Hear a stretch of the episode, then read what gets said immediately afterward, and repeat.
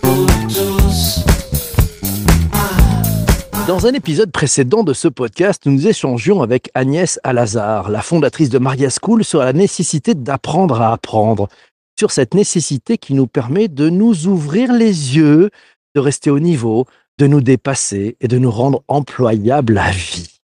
Et si, pour ce nouvel épisode du podcast, on tournait la table Et si, au lieu d'être dans la peau de celle ou de celui qui apprend, on se mettait dans la peau de celui ou de celle qui enseigne? Et si on regardait les nouvelles méthodes, les nouvelles techniques, les nouvelles approches du savoir enseigné qui tirent parti des opportunités offertes par le digital, qui tirent parti des nouveaux usages rendus possibles grâce aux nouvelles technologies, grâce aux nouvelles démarches empruntées aux méthodes agiles? Et si on regardait les choses un peu moins sur les aspects technologiques et plus sur le sens, sur le fond et sur les axes plus stratégiques qui permettent d'enseigner vite et bien à cette ère de la consommation instantanée. L'invité de cet épisode du podcast est Vincent Caltabellota, le CEO de YouMonkeys, auteur et conférencier. Bonjour Vincent. Bonjour PPC, comment vas-tu? Eh ben, ça va très bien. Merci à toi d'être présent. Vincent, tu es, un, tu es un spécialiste de la formation avec ton entreprise YouMonkeys. Pourquoi ce sujet sur le fait d'enseigner vite et bien est-il important pour toi? Alors, c'est important pour moi parce que, euh, alors, c'est c'est un sujet que je, je traite tous les jours, c'est presque devenu une, une forme de mission. Euh, parce que bah, on est, on, on le dit toujours dans ton dans ton podcast, quasiment chaque jour, on dit qu'on est dans, dans un monde qui change et c'est vrai. Et, et la façon d'apprendre, la façon donc du coup d'enseigner a changé aussi. Avant, en fait, on on apprenait un peu tout le temps sur le tas, euh, par son expérience, par son métier. Et quand on voulait faire des, des passer des caps, euh, il fallait s'y prendre à l'avance. C'était long, ça coûtait de l'argent. Enfin voilà, c'est des budgets. On reprend ses études. Et, et, au début du XXIe siècle, il y a tout qu'à changer. Euh, on se met à apprendre un peu tout le temps. Euh, tout va vite, donc il faut apprendre plus souvent. Il faut apprendre euh, peut-être plus par petites touches. Euh, et puis parallèlement, l'informa et puis surtout, il faut apprendre tout seul aussi, de plus en plus. Et parallèlement, ben, l'information, donc le, le, le fond, le contenu est présent partout sur, euh, sur Internet avec des tutos, enfin tout ce qu'on veut. Et donc on se retrouve dans un monde où on est en constant apprentissage, tout le temps. Euh, et on est obligé d'apprendre si on veut rester, tu l'as dit dans, ton dans ton intro, euh, employable. Et c'est vrai que c'est une, une mission que je me suis, je suis donnée peut-être depuis que j'ai, lancé YouMonkeys, euh, avec cette, phrase clé qui, qui, qui était venue d'une DRH en me disant je, je rêve d'avoir un outil qui donne envie à mes équipes de se former chaque jour. Voilà, donner envie de se former chaque jour. Et depuis, c'est devenu euh, la ligne directrice. Et, et quand on veut se former chaque jour, il faut se former vite. Et quand on veut se former vite, faut avant tout se former bien, sinon on perd du temps. Voilà, donc euh, donc Efficacité. c'est un monde. Efficacité. Bravo. Voilà, comme tu le disais, il faut réapprendre à apprendre, et donc de l'autre côté, il faut réapprendre à enseigner et à former les autres. Reprendre le plaisir d'enseigner. Quels sont les- points qui te paraissent les, plus importants à souligner lorsqu'il s'agit d'enseigner vite et bien? Il y en a, il y en a vraiment plein. En fait, c'est une histoire presque de tuning. Euh, Il n'y a pas de grande révolution dans la manière d'intégrer l'information dans son cerveau.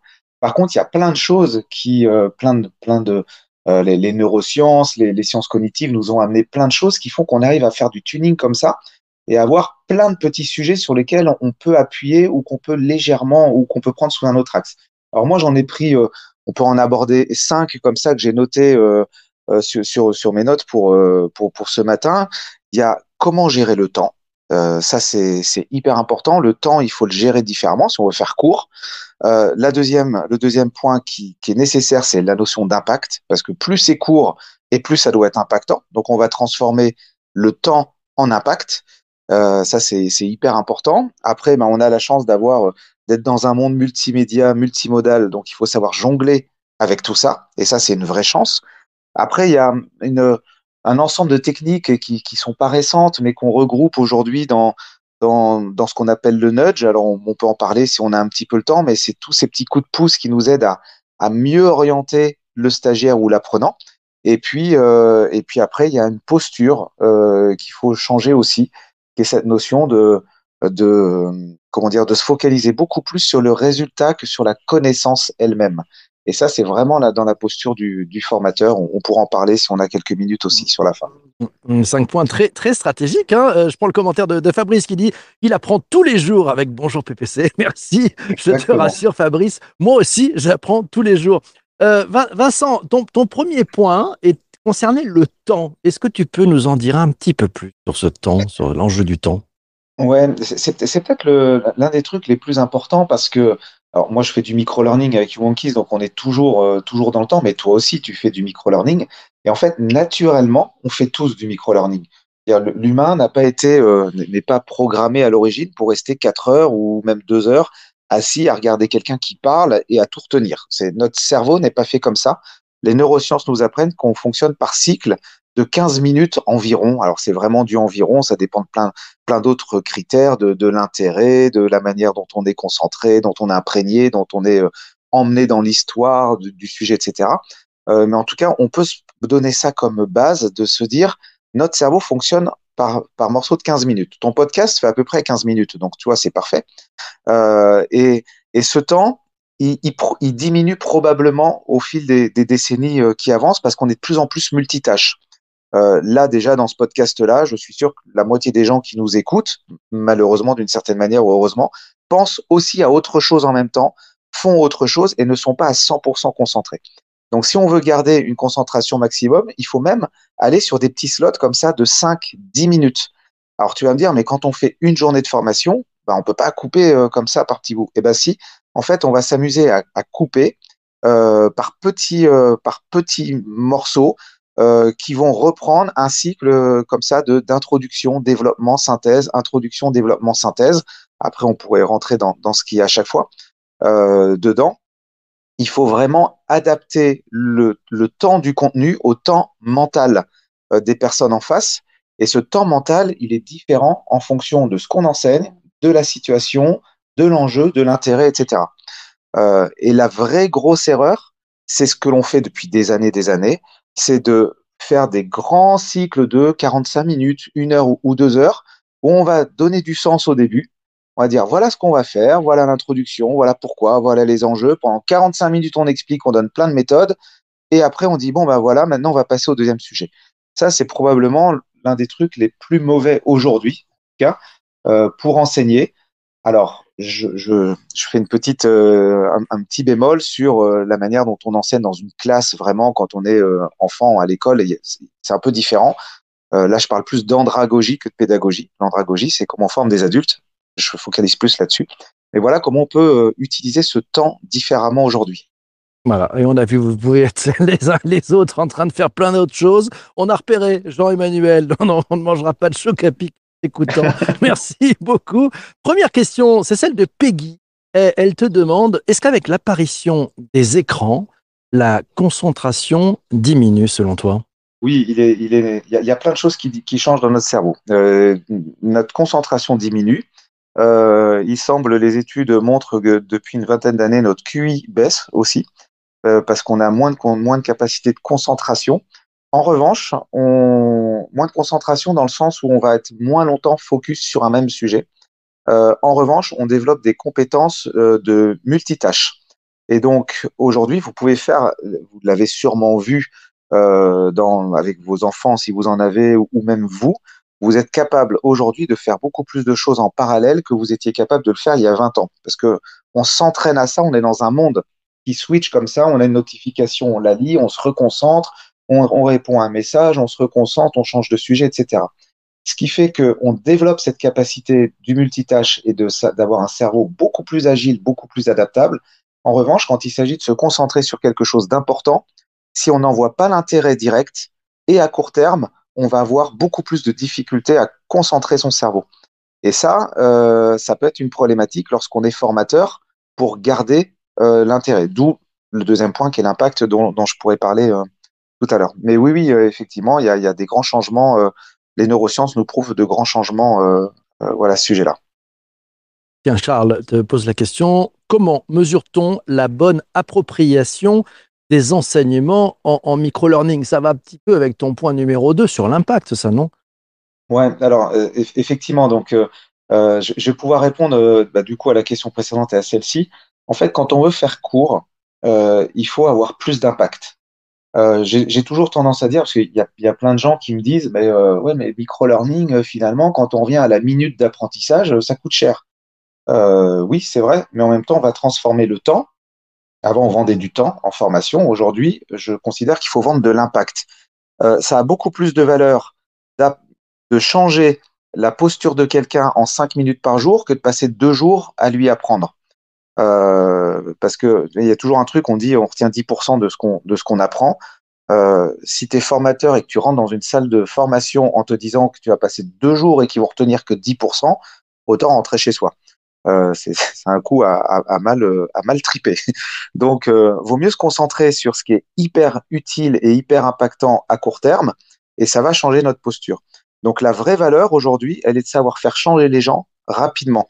Et si un tweet peut changer le monde en 140 caractères, 5 minutes de keynote ou 5 minutes de micro-formation peut changer la posture d'une personne. Donc, euh, il faut vraiment se concentrer là-dessus. Il faut vendre de l'impact. Donc, ça veut dire que le formateur, aujourd'hui, il ne se concentre plus sur la connaissance uniquement en disant je vais avoir une heure pour transmettre, mais j'ai cinq minutes pour changer la posture de quelqu'un. Et ça, c'est un autre métier. Enfin, c'est un autre métier. C'est le même métier, mais c'est une vraie évolution et on va essayer de mesurer euh, là aussi pour, pour répondre à la question précédente. Euh, on, on, moi, j'aime euh, proposer comme unité de mesure, non pas de dire oui c'était bien, oui j'ai appris plein de choses, oui les supports étaient sympas, oui le formateur était bien, mais surtout est-ce que ça m'a donné envie d'utiliser? Est-ce que ça m'a donné envie d'aller plus loin? Et ça c'est génial parce que si les gens à la fin d'une micro formation te disent c'était vachement bien, je vais réfléchir, je vais voir le truc un peu différemment. J'ai pas tout compris, mais je vais, je vais le travailler. Bah là, en fait, c'est mieux. Autre moi, question, celle de, de Jean-Emmanuel. Il te dit multiplier les supports d'apprentissage. Est-ce que ça permet d'apprendre plus, en fait? C'est parfait parce que je voulais parler du multimodal ou du multimédia. Donc oui, en fait, le, le, le multimédia, c'est une chance aujourd'hui. On n'avait pas ça il y a encore, euh, euh, allez, 30 ans, si peut-être ça commençait, mais mais c'était léger dans, l'histoire de l'humanité et, des sciences cognitives. Le multimédia, il est arrivé il y a, il y a un quart de seconde là. Donc euh, oui, il faut adapter le média sur ce que l'on veut transmettre et dans la manière dont on veut impacter. Par exemple, une vidéo c'est très utile, mais une vidéo trop longue c'est embêtant aussi. Les vidéos, on va les couper en petites séquences parce qu'une vidéo c'est souvent trop lent euh, pour quelqu'un qui a besoin d'apprendre ou alors il faut se poser une heure devant un écran et là, on vient sur le, sur le même mode d'apprentissage d'une certaine manière. Un quiz, euh, ça peut avoir plusieurs objectifs, mais il faut pas faire un quiz pour un quiz. Un quiz, moi, par exemple, j'aime bien l'utiliser pour mettre le doute. C'est bizarre, d'habitude, on utilise un quiz pour valider des compétences. Moi, je l'utilise plutôt pour mettre le doute, euh, pour rentrer dans le concept de ce qu'on appelle de déconstruction. Tu as l'impression de savoir, mais je vais te prouver que tu as plein de choses à apprendre. Et là, ça, ça déclenche une charge émotionnelle au, euh, dans, dans, dans l'esprit, dans le cerveau de la personne, qui va dire ah zut, mais en fait, j'étais pas aussi bon que je pensais. Ah, attends, je vais lire la suite, je vais voir quand même si euh, je me suis vraiment aussi trompé que ça. Après, il y a plein de biais qui rentrent en jeu, euh, mais oui, il faut euh, il faut utiliser multimédia. Un podcast, c'est très bien pour créer de l'intimité avec un formateur, pour emmener l'apprenant dans notre histoire, pour faire un retour d'expérience, pour aller plus loin. Tout ça, c'est très bien. Une infographie est très utile si elle est simple. Si elle est trop complexe, elle est plus utile. Donc oui, il faut jouer avec, avec les différents moments, avec les différents médias et les différents modes aussi pour euh, trouver l'impact maximum. Mmh. Tu as répondu un petit peu à la question de Gaël qui te dit est-ce que vous préconisez le micro-learning en vidéo ou un autre média? On a eu la réponse, merci. Autre ouais, question, c'est celle de, de, Anne. Voilà, on, fait, on fait tout. Euh, elle parle aussi du gaming. Hein. Est-ce qu'introduire du gaming, c'est une des techniques pour mieux capter en micro-learning? C'est très important le, gaming dans ton process? Alors, alors, oui et non. Je suis un peu critique par rapport à ça. Je, n'enlève pas le, euh, le concept du jeu et de la ludification d'un concept. Au contraire, c'est très très bien de rendre ludique un sujet. En revanche, je suis un peu plus critique sur le concept de dire qu'un jeu va donner envie d'apprendre. Un jeu donne envie de jouer. Et dernière question, c'est celle de, Jean-Emmanuel, puisque ce podcast touche malheureusement à sa fin. Comment consolider son apprentissage dans le temps qu'on ne retient pas tout? Alors c'est vrai que la répétition est un, un, un, outil très, très utile. Après, moi je pars du principe que répéter pour quelque chose qu'on n'utilise pas, ça ne sert à rien. Donc ça veut dire qu'il faut former juste à utiliser. Et là, euh, si, si tu te formes à changer le, le filtre de ta machine à laver, mais que tu n'as pas de filtre à changer, tu vas oublier comment on fait. Par contre, si tu veux retenir, et si tu as trois machines, tu vas retenir en plus. Euh, le dernier point, c'est là, on n'en a pas vraiment parlé, mais ça fait partie des points, c'est couche émotionnelle. On a tous en mémoire une scène de film qu'on sait quasiment reproduire parce qu'il y a une charge émotionnelle et, on pourrait travailler dans un podcast sur l'émotion d'information. Et plus je vais rentrer dans la mémoire long terme. On va prendre rendez-vous parce que ça vaut vraiment la peine de parler sur cette émotion. Mille merci à toi, Vincent, d'être passé ce matin. Un grand merci. Merci à toi, merci à vous tous d'être euh, passés aussi. On se retrouve demain matin à 7h30 avec un invité qui s'appelle Victor Caro. C'est le cofondateur et le CEO de Comet Meetings. On va parler d'un beau sujet. Avoir encore un bureau. À quoi ça sert vraiment? On en parle demain matin à 7h30. D'ici là, portez-vous bien et surtout, surtout, surtout, ne lâchez rien. À ciao, ciao, ciao, mes amis. Bye bye.